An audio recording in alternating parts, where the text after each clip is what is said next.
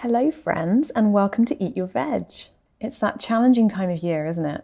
Not only have we got a pandemic to deal with this year, but the holidays are here as well. And with that comes the inevitable question what are you going to make for Christmas dinner? Now, I can completely relate to this state of mind, and the only thing that saves me is that I've made the same thing for Christmas dinner pretty much every year forever. But in case you're not as boring as me and want to mix it up, or maybe it's your first Christmas as a vegan and you have no idea what to make. Here are four of my favourite meat free ideas for your Christmas meal.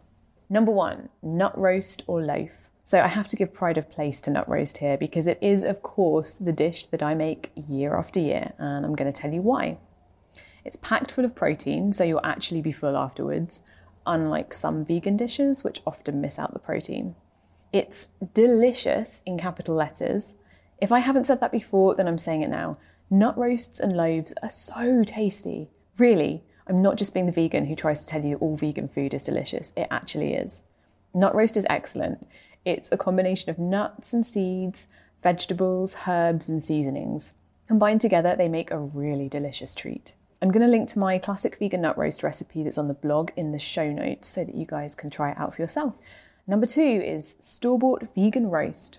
Now, I'm calling it store bought because there's quite a difference between a homemade nut roast or loaf and something more meaty that you'd likely buy from a store. These are a great option if you don't want to cook and if it's your first holiday season eating plant based, but do note that they tend to be quite processed and aren't usually gluten free if those are considerations for you. They're also usually quite expensive, so often making your own can be a bit easier. Number three is stuffed squash. Whether you go with a butternut squash, acorn squash, or pumpkin, there's nothing more beautiful than a stuffed squash for Christmas dinner.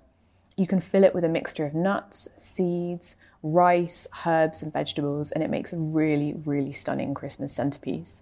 One note I have here is to make whatever you fill the squash with extra tasty, as it's going to have the more gentle flavour of the squash to compete with, and sometimes the squash can kind of overpower the filling. So be a little more generous than you think you may need to with the flavours and the salt, etc. Also, I will pop my recipe for stuffed pumpkin in the show notes here so you can try that one if you wish as well. Number four is vegan cheese board. So, number four is a little bit different, granted, but I'm going to suggest you go completely off piste for your fourth Christmas dinner option and create a vegan charcuterie or cheese board. The beauty of creating a board like this is that you can make it as large or as small as you wish. And you can basically turn it into a meal by providing cheeses, breads, crackers, veggies, fruits, spreads, and dips without any of the cooking. It may seem like a cheat option, but I give you full permission to take some of the pressure off this Christmas. And a cheese board is a great way to do that without having to deal with any of the pressure of cooking. So there you are, four meat free ideas for your Christmas dinner. Whatever it looks like for you this year, and it's a weird year, I hope you have the best holiday season and some much needed downtime. You deserve it. I am so looking forward to bringing you fresh podcast episodes in the new year.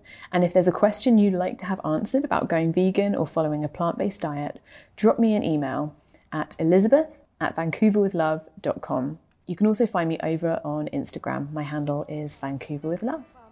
Bye.